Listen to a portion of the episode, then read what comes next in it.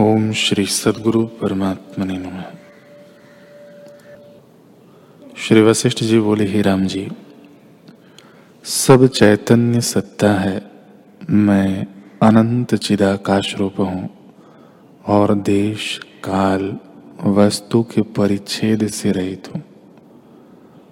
आधि व्याधि, भय, उद्वेग जरा मरण जन्मादि संयुक्त में नहीं। ऐसा जो देखता है, वही यथार्थ देखता है। बाल के अग्र का लक्ष्य भाग करिए और फिर एक भाग के कोटि भाग करिए। ऐसा सूक्ष्म सर्वव्यापी है। ऐसे जो देखता है, वही यथार्थ देखता है।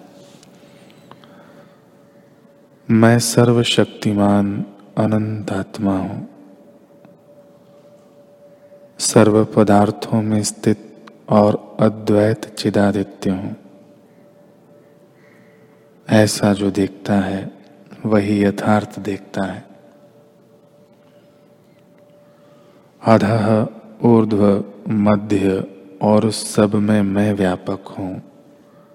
मुझसे भिन्न द्वैत कुछ नहीं। ऐसा जो देखता है, वही यथार्थ देखता है। जैसे तागे में माला के दाने पिरोए होते हैं, तैसे ही सब मुझमें पिरोए हैं। ऐसा जो देखता है, वही यथार्थ देखता है।